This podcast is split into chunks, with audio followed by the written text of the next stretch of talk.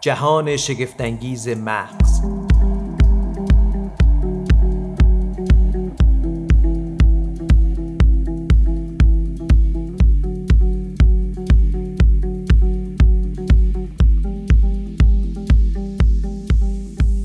به نام خدا سلام. خوش آمدید به جهان شگفتانگیز مغز و همچنان گفتگومون رو با آقای دکتر مجید نیلی استاد دانشگاه تهران دنبال می‌کنیم راجع به توانمندی های شناختی و جهانی که به نوعی همه ما داریم کم کم عادت می‌کنیم که ظاهرا با کرونا زندگی بکنیم یا شرایطی که کرونا برای ما ایجاد کرده. آیا دکتر ما آرومتر شدیم به این دلیل که عادت کردیم فکر می‌کنم. این روزها دیگه برامون اون پدیده پدیده ترسناک قدیم نیستش. حتی شاید در واقع خود حساسیت هامون رو هم داریم از دست میدیم به تدریج. داریم به نوعی همرنگ جماعت میشیم. یعنی داره جامعه ما رو با خودش پیش می‌بره. ما داریم کم کم یادمون میره که قبلا خیلی میترسیدیم واقعیتش دلیل کاملش رو نمی‌دونم. حدس و گمانی که هست و عرض می‌کنم خدمتتون. یه تیکش رو توی بحث قبلیمون داشتیم. این بودش که چون ما سبد ارزش و یا سبد کارهای لذت بخشی داریم و یه مدتی از اونا محروم بودیم شاید باعث شده که آروم آروم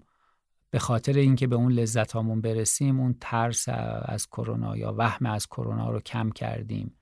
یه دلیل دیگهش هم اینه که اثرش رو روی زندگی خودمون روی سلامت خودمون ندیدیم.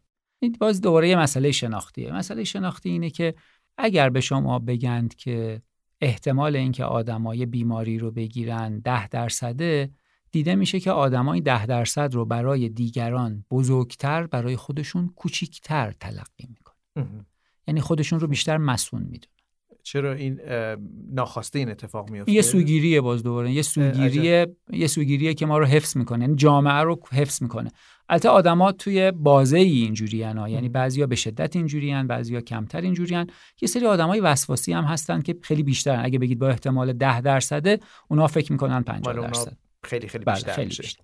کلا اینجوری عرض کنم خدمتتون. باز مطالعات جدید شناختی در سطح جامعه. خیلی از مطالعات شناختی در سطح فردی بوده تا سه چهار سال پیش. این روزا رفته تو سطح جامعه. وقتی رفته تو سطح جامعه چیزایی که ما تو سطح فردی دیده بودیم و فکر می‌کردیم منفیه وقتی تو سطح جامعه نگاه می‌کنیم مثبت. یعنی این سوگیری ها و تفاوت آدما تو این سوگیری ها شبیه سازیایی نشون میده. اگه وجود نداشته باشه کیفیت زندگی جامعه میاد پایین. این بماند برامون. پس بنابراین چیز بدی نیست. حالا نکته ای که داریم و اینجا برامون مهمه اینه که ما آدما اون سوگیری احتمال کمتر رو برای خودمون تلقی کردن اینه که ریسک پذیریمون رو می‌بره بالا. بنابراین اگه من احساس بکنم یه بیماری برای من احتمال وقوعش کمتره کارهایی رو انجام میدم که اگه احتمال بالاتر می‌دیدم انجام نمی‌دادم. یعنی نمیرم تو حالت پنیک نمیرم تو حالت ترس. پس بنابراین برای جامعه در جمع خوبه. یه نکته دیگر مهم اینه که درک ما از احتمال متکیه بر مشاهداتمونه بیشتر تا عدد و رقم.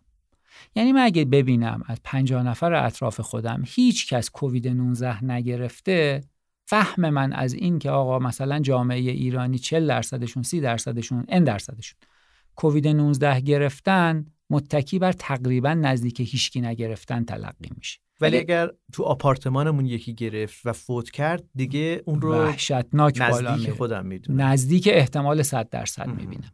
پس متکی بر مشاهداتمونه. و اینم باز یه چیز شناختیه و اینم خبر بدی نیست. خبر اتفاقا خوبیه.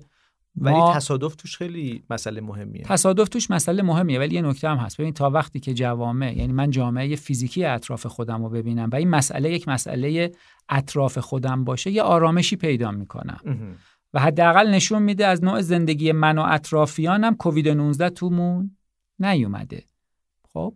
پس این نکته ای که می‌خواستم عرض بکنم اینه که فهم مام از احتمال وقوع و غیره و اینا میره متکی بر مشاهدات. مشاهداتون و خب می‌بینیم کل تعداد آدمایی که نشانه های کووید 19 رو داشتن در نسبت به تعداد افراد جامعه اعداد و ارقام اگه برید نگاه بکنید یه سایتی هست به نام ورلد میتر بله. اونجا برید نگاه بکنید خیلی پایینه. پس بنابراین آدمایی که اطرافشون کسی رو ندیدن کرونا آروم آروم ترسشون کم میشه و اون خطر رو متاسفانه یادشون میره.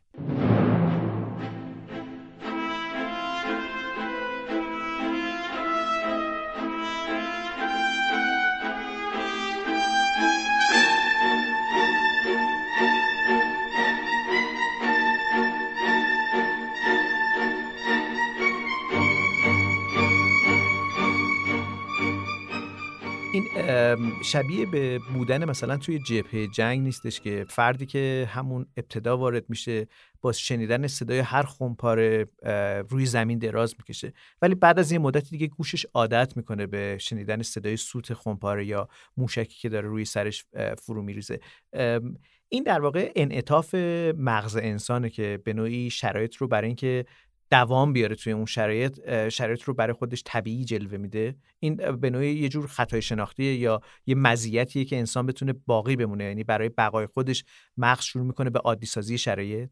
ولی به نظر میاد ببین بستگی داره اگه فقط حفظ جان باشه کسی هم که تو جیب هست و دیگه با هر سوت خونپاره ای نمیخوابه کار اشتباهی داره می‌کنه. ولی کسی که تو جیب هست برای یه هدف اومده برای هدف جنگیدن اومده. و اگه همش بخواد بخوابه اون هدف رو به سمتش نمیره. پس بنابراین احساس ناراحتی می‌کنه. بنابراین یه جور داره بین اینا مصالحه برقرار می‌کنه. آخه من حالا دارم از تجربه دوران جنگ خودم دارم برداشت می‌کنم. من یادمه که زمانی که آژیر قرمز زده می‌شد در اوایلی که جنگ ایران و عراق بود همه می‌رفتن زیر زمین یا در واقع جایی که انباری بوده و جایی که احساس می‌کردن پناهگاه مطلوبیه. بعد از یه مدتی شاید بعد از چند سالی که گذشت کم کم تعداد کسانی که رو پشت بوم وای میستادن ببینن که موشک داره کجا میره کدوم سمت میره چون موشک چند مرحله ای بودش. ببینن کدوم در واقع کپسولش داره کجا میفته تعداد کسایی که رو پشت بوم بودن اتفاقا زیادتر بود. یا کسایی که توی منزل میموندن و به انباری نمی اومدن به نظر میادش که انسان در واقع سعی می‌کنه برای خود شرایط رو به تدریج آروم بکنه یا عادی بکنه به عبارتی. عادی بکنه که آرامش پیدا بکنه. این خطرناک نمی‌کنه بقای انسان رو؟ بستگی داره. و فکر می‌کنم این مسئله چند وجهی تره. واقعا الان جواب دقیق اینو نمی‌دونم. ولی من فکر می‌کنم که این خیلی ربط پیدا می‌کنه به اون احتمالی که ما مشاهده واقعی داشتیم. اگه من کسی رو توی بمبارون از دست داده باشم شاید رفتارم فرق بکنه. اگر کسی رو تو کووید 19 از دست داده باشم یا دیده باشم که چه مشکلات تنفسی پیدا می‌کنه ریسک پذیریم فرق می‌کنه و اون احتمال رو بزرگتر می‌بینم. ما پیوسته توی این چند جلسه که با شما گفتگو کردیم شما یادآوری به ما کردید که برای شرایط نرمال ما یک گونه رفتار می‌کنیم و به اون گونه رفتار عادت کردیم در طی ده ها سالی که زندگی کردیم یا حتی پدران ما زندگی کردن. ولی الان در واقع اون روش ها یا اون سوگیری ها به کار ما نمیاد و می‌تونه تبدیل به آسیب زننده به ما بشه و در واقع ما باید رفتارمون رو عوض بکنیم. انگار که در شرایط جنگی قوانین جهان تغییر می‌کنه و ما در اون محدوده زمانی الان هستیم.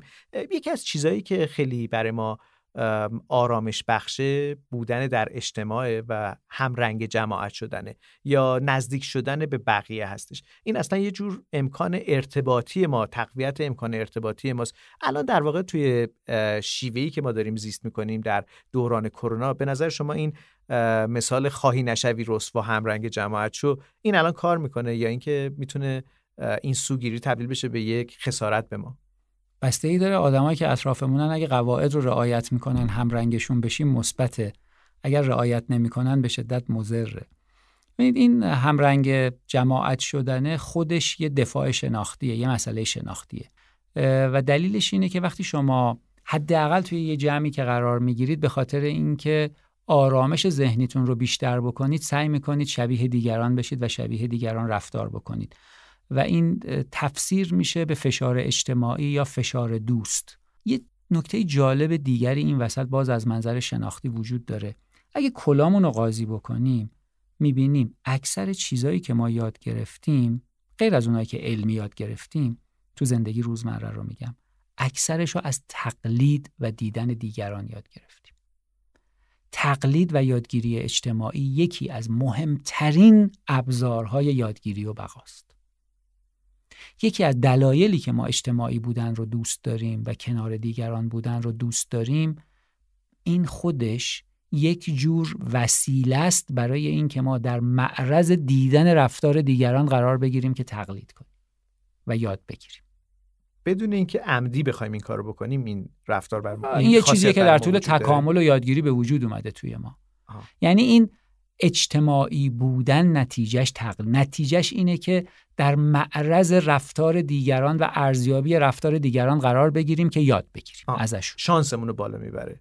دانشمون رو بالا می‌بره. هزینه یادگیری خودمون رو کم می‌کنه. ببینید مثلا میگم یه وسیله کاملا جدید رو اگر که می‌خواید ازش استفاده بکنید و اصلا هیچ تجربه ازش ندارید امکان داره دو ساعت باید باهاش ور برید اصلا بزنید داغونش بکنید.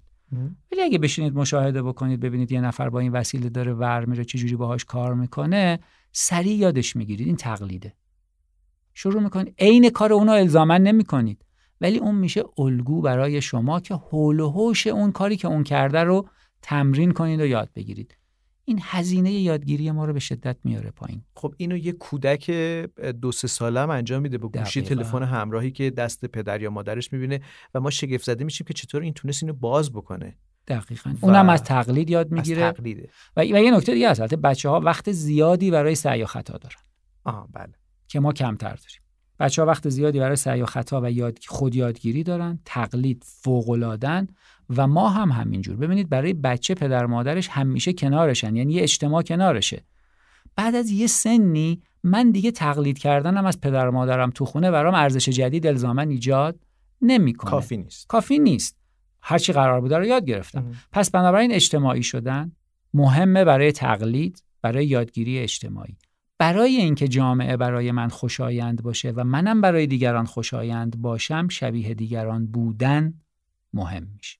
پس بنابراین این هم یک ویژگی شناختیه که توی ما به وجود آمده است برای اینکه در جامعه بتونیم حضور پیدا بکنیم راحت باشیم فرصت یادگیری پیدا بکنیم غیر از این که با هم بودن هم ازش لذت می‌بریم و گپ و گفت می‌کنیم و درد دل.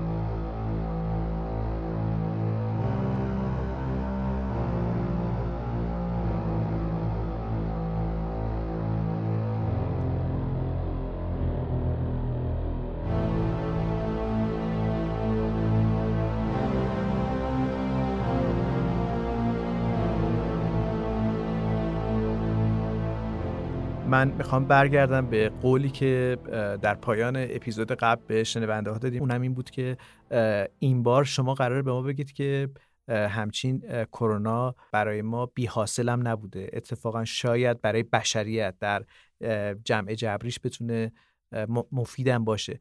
یه خورده گفتنش رو هم من حتی گفتنش هم حراس داره برام و میترسم از اینکه بگم که برای ما کرونا مفید بوده. ولی ظاهرا شما با نگاه واقع گرایانه اگه بهش نگاه بکنید به ما می‌تونید بگید که چرا مفید بوده. حتی سوالم هم نتونستم درست بپرسم به خاطر اینکه ترس دارم از اینکه بگم کرونا برای بشر مفید بوده. ببینید هیچ چیزی شر مطلق نیست. آن چیزی که در دنیای ما اطرافمون داریم می‌بینیم و عرض می‌کنم شر مطلق نیست. و هر چیزی برای افرادی که تفکر کنند فرصت یادگیری ایجاد می‌کنه. کرونا برای ما فرصت یادگیری ایجاد کرد. چند تا نمونه ارز بکنم دلایلم رو براش. ما کسایی که توی مدل سازی کار می‌کنیم من پیشینم مدل سازی شناختی از در ریاضی وارد علوم شناختی شدم. یه حوزه ای داریم بهش میگیم شناخت سیستم. یعنی اینکه یه مدلی از سیستم بسازیم که بتونیم رفتارش رو پیش بینی کنیم. بگیم اگر که مثلا این ورودی رو بهش دادیم چه رفتاری از خودش نشون میده؟ مثلا اقتصاددونا این کارو زیاد می‌کنن. اگه بهره رو ببریم بالا رفتار اقتصادی جامعه چی میشه. علوم شناختی ها میگن که مثلا میگم اگر که یه اخبار منفی تو جامعه پخش بشه آدما موضع ذهنیشون یا گفتمان ذهنیشون نسبت به یه موضوعی چجوری عوض میشه. از نگاه مدل سازی مدلی که عموما متکی بر داده ساخته میشه مدلی خوب است که رفتار سیستم در شرایط مختلف رو دیده باشد. یه سیستم یه جامعه یه فرد رفتار معمول خودش رو که انجام میده الزاما نشان دهنده رفتارش تو شرایط بحرانی نیست. من وقتی با شما خیلی دوست و نزدیکم یه رفتاری دارم. اگه فردا با هم اختلاف مالی پیدا بکنیم امکان داره یه رفتاری بکنم که اصلا برای شما قابل پیش بینی نیست. چون من و شما تو همچی شرایطی ندیده اید. آها این همون ضرور مسئله رفیقت تو سفر بشناسه؟ خیلی کمک می‌کنه چون اونجا شما تحریک می‌کنید دوستتون در و شما تحریک میشین تو شرایط متفاوت. آها. دقیقا. کرونا باعث شد که جوامع دولت ها فرهنگ ها و همه چیز ما در شرایط پیچیده و متفاوتی تحریک بشه و رفتارهای مختلف از خودش نشون بده.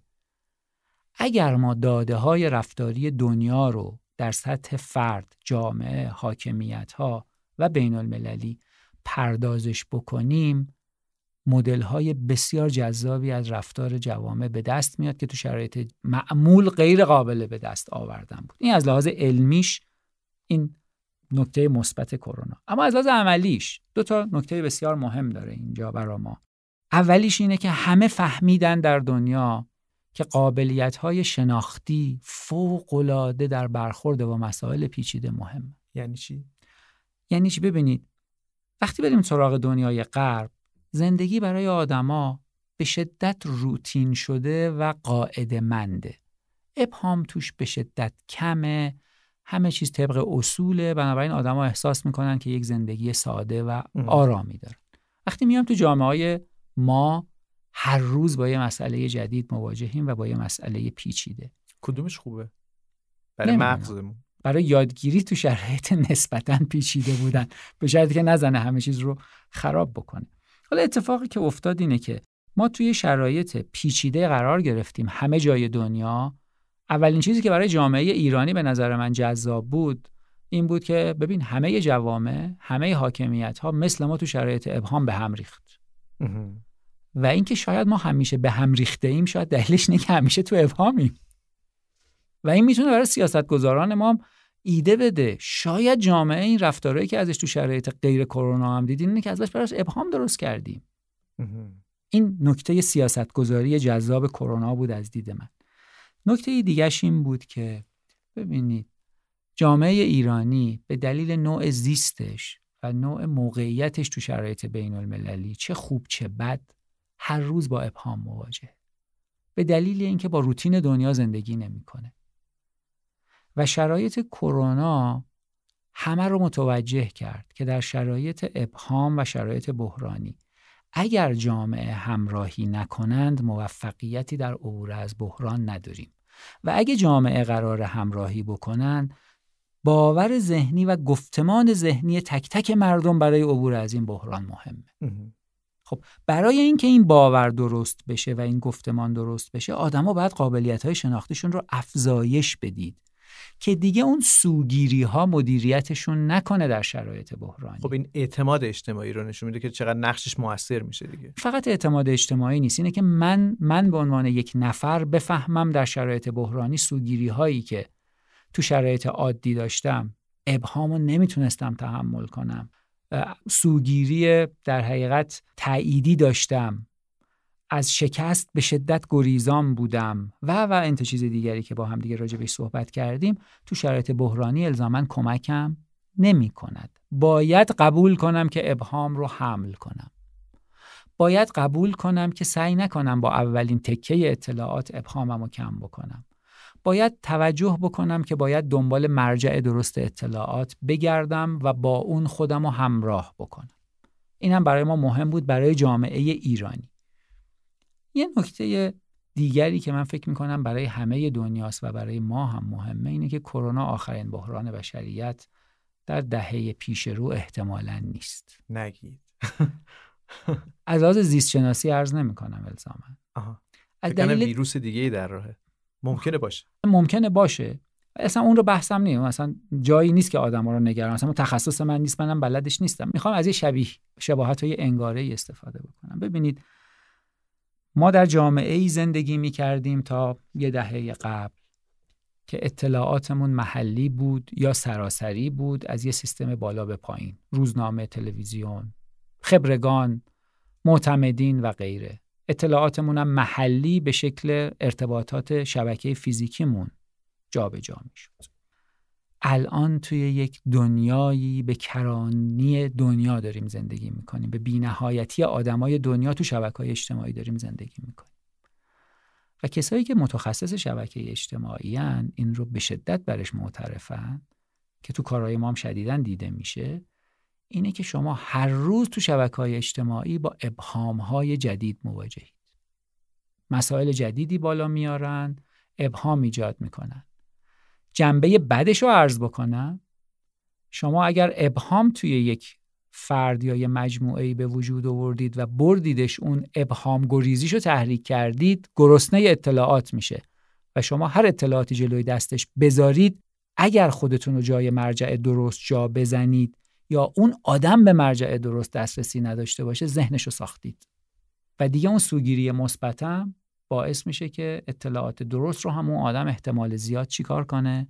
پس بزنه. پس این ماشین ساخت ابهام چه ماشین خطرناکی می‌تونه باشه؟ وحشتناک خطرناک. ابهام برای فهم بیشتر همینجور که با هم صحبت کردیم موتور یادگیریه موتور جستجوی دانشه. ولی یکی از چیزهایی که تبلیغات ازش استفاده می‌کنه بعضا سیاسیون ازش استفاده می‌کنن برای تغییر ذهنیت مردم استفاده می‌کنن ابهامه. شما به شدت تو شبکه های اجتماعی این روزا می‌بینید. هر کاری رو که بخوان بزنن نسبت بهش ابهام درست می‌کنن. میگن فلان کس فلان چیز رو گفت اما شما فکر می‌کنید درست است؟ صاحب نظران پاسخ می‌دهند. حالا صاحب نظر توی قوطی عطاری پیدا می‌کنه یه ابهام تو ذهن من می‌ذاره میگه من نمی‌تونم اینو تایید کنم شواهد کافی نیست. ابهام آفرید. ابهام آفرید. عجب. ابهام آفرید مرجعیت رو از دست شما گرفت. بعضا یه نفری که حالا چون شما هنرمندید این رو می‌تونم بهتون بگم یه هنرمند راجع به هر چی نظر بده ما قبول می‌کنیم. هنرمند در نظر هنری خودش فوق العاده است. پزشک تو کار خودش. این قاطی شدن این چیزا منو شخصا آزار میده و این یه نشانه است. نشانش اینه که قابلیت های شناختیمون رو در دنیای جدید باید عوض کنیم. و یه نکته بسیار مهم اینه که تو این شرایط یادمون باشه ما تمام مرجعامون رو از بین بردیم. در جامعهمون فکر کردیم اطلاعاتی که بیشتر از همه تو فضای مجازی به چرخه اطلاعات درسته. این زندگی در فضای مجازی معناش اینه که ما باید یاد بگیریم که با ابهام سر و کله بیشتر از قبل بزنیم. و این کرونا این رو به ما باید یاد می‌داد و یاد داد فکر کنم. اگه یک درس از کرونا بگیریم کرونا میاد و میره. ولی ابهام های ذهنی و خبری تا دنیا دنیاست باقی خواهد موند.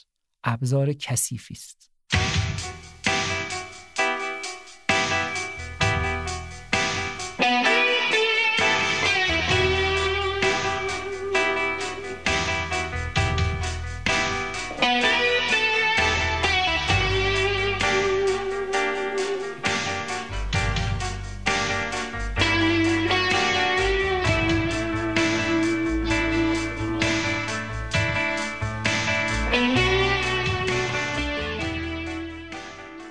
حساب همونقدر که دروغ گفتم بده ساختن ابهام هم به نظر میاد که سخت باشه چون بد باشه. یعنی این رو کم کم باید تو جامعه شاید بهش فکر باید بکنیم که اگر آدم متفاوتی می‌خوایم باشیم خودمون رو در فهرست ابهام سازا قرار ندیم. چون به نظر میاد که گرفتاری بشر فعلا تا اطلاع ثانوی همین ماشین های ساخت ابهامه که می‌تونه خود ما هم جزو اونها باشیم. دقیقا. ما خودمون رو باید جدا بکنیم از این ماشین ببین دروغگو بعد از دو تا دروغ شناخته میشه. ابهام ساز به عنوان آدم مطلع تو جامعه شناخته میشه. عجب. آدمی که میگه من نمی‌دونم نمی‌تونم تایید کنم.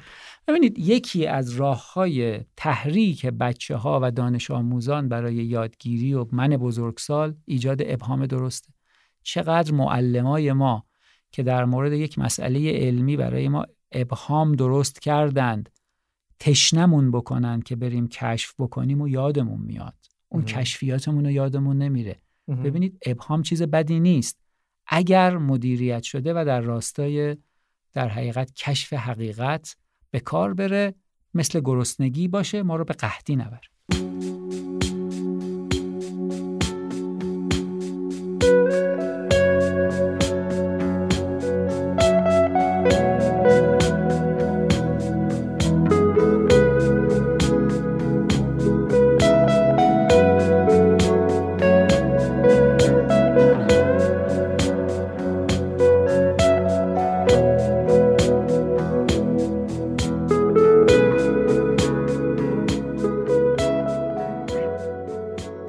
متشکرم. خیلی متشکرم از آقای دکتر مجید نیلی که در این سه قسمت جهان شگفت انگیز مغز در دورانی که دوران کرونا هستش با ما بودند و ما درباره کرونا یا به بهانه کرونا درباره علوم شناختی صحبت کردیم. شما مکرر گفتید توانمندی شناختیمون رو بالا ببریم. میشه تو این پایان در واقع این اپیزود به ما بگید که یعنی چی این توانمندی شناختیمون رو بالا ببریم؟ یعنی چیکار باید بکنیم؟ اولین چیزی که لازم داریم انجام بدیم اینه که سواد شناختیمون رو بالا ببریم. سواد شناختیمون رو بالا ببریم یعنی اینکه بدانیم ما با یه تصویر ذهنی از دنیا زندگی می‌کنیم که این تصویر ذهنی تابع توجه ماست تابع ارزش های ماست تابع حافظه ماست و به عبارت دیگه این قسمت های شناختی ذهن خودمون رو که توی تصمیم گیری ما فهم ما نسبت به دنیا هستن رو بدونیم چی بدونیم توجه چیست. یعنی این ما هستیم رو باید بدونیم که ما که هستیم دیگه. دقیقا بتونیم این قابلیت های شناختیمون رو بشناسیم. چیان و چگونه کار می‌کنن. قدم بعدی این سواد شناختی اینه که بفهمیم که کجاها این قابلیت های شناختی دچار خطا می‌کنن ما رو. و خطاهای شناختیمون و سوگیری های شناختیمون رو بشناسیم. تا اینجا که رفتیم خیلی جلو رفتیم. قدم بعدیمون چیه؟ قدم بعدیمون اینه که تک تک المانای شناختمون مثل توجه، تصمیم گیری، حافظمون رو بهبودش بدیم. اگه مثلا موقع رانندگی توجه بسریمون خوب نیست با تمریناتی توجه بسریمون رو درست بکنیم. اگه حافظمون دچار نقصان داره میشه حافظمون رو تقویت بکنیم. یعنی یه چیزی مثل ورزش میمونه های دکتر؟ ورزش فکری ترکیب ورزش فکری و جسمی و تو دنیای تو زندگی واقعیمون سعی کنیم حافظمون رو بهتر کنیم مثلا کاری که واقعیتش من این روزا بیشتر انجامش میدم نسبت به قبلی که یهو کم شده بود اینه که دیگر از این مسیریابا استفاده نمی‌کنم. بر همین امروز که می‌خواستم بیام پیش شما حواسم نبود. آدرسی که به من دادن از خیابون یه طرف است. مجبور شدم دور بزنم و بیام. ولی اگر مسیریاب استفاده کرده بودم منو می‌برد از مسیر درست می آورد بعد از یه مدتی احساس کردم فهم فضایی من داره دچار اختلال میشه. من یه جایی می‌خوام برم اصلا نمیشناسمش. معنا داره این کارو بکنم. ولی وقتی شما بگید بین خیابونه مثلا میرداماد و ظفر کوچه X شماره پلاک Y خب من حداقل ولی از بین میرداماد ظفر رو خوب می‌شناسم. بهتره تا اونجا رو سعی بکنم. مخصوصا الان که خیلی ترافیک نیست و لازم هم نیست بفهمم کجا مسیر کم ترافیک تری از این طرف بیام. اونا مزایای خودشو داره. من نمی‌خوام اونا رو منکر بشم. مثلا من بعد از یه مدتی برم یه سری تمرین شناختی انجام بدم و بفهمم که توجه افتراقی من دچار مشکل. یا من مشکل دارم موقعی که به دو تا چیز بخوام توجه همزمان بکنم. اینو می‌تونم برم با یه سری تمرین با یه سری بازی بهبودش بدم. بله. عجب. ما الان بازی های شناختی داریم تمرین های شناختی داریم برای ارتقاء قابلیت های شناختیمون. ولی همونجور که عرض کردم قدم اولش سواد شناختیه. بفهمیم قابلیت های شناختیمون چیست محدودیتاش کدام است. خود این قدم بزرگ هیداد بیداد. من فکر می‌کردم که تو این قسمت تموم میشه صحبت ما ولی تازه داستان سواد شناختی یه دروازه جدیدی است که این گفتگو رو باید ادامه بدیم آقای دکتر نیلی. امیدوارم در فرصت بعدی بتونیم باز راجبه این بار راجبه سواد شناختی صحبت بکنیم. آقای دکتر نیلی خیلی متشکرم که تو این سه اپیزود با ما همراه بودید و به بهانه کرونا راجبه علوم شناختی صحبت کردیم. راجبه سواد شناختی امیدوارم که تو فرصت بعدی بتونیم با هم دیگه این گفتگو رو ادامه بدیم. از شما شنوندگان عزیز که در این سه اپیزود با ما همراه بودید بی نهایت سپاسگزارم. آنچه که تقدیم حضور شما میشه در مجموعه پادکست های جهان شگفتانگیز مغز کاریست از ستاد علوم و فناوری شناختی که به جهت آگاهی رسانی عمومی درباره علوم شناختی تقدیم حضور شما شد. روزگار بر شما خوش و امیدوارم تندرست باشید.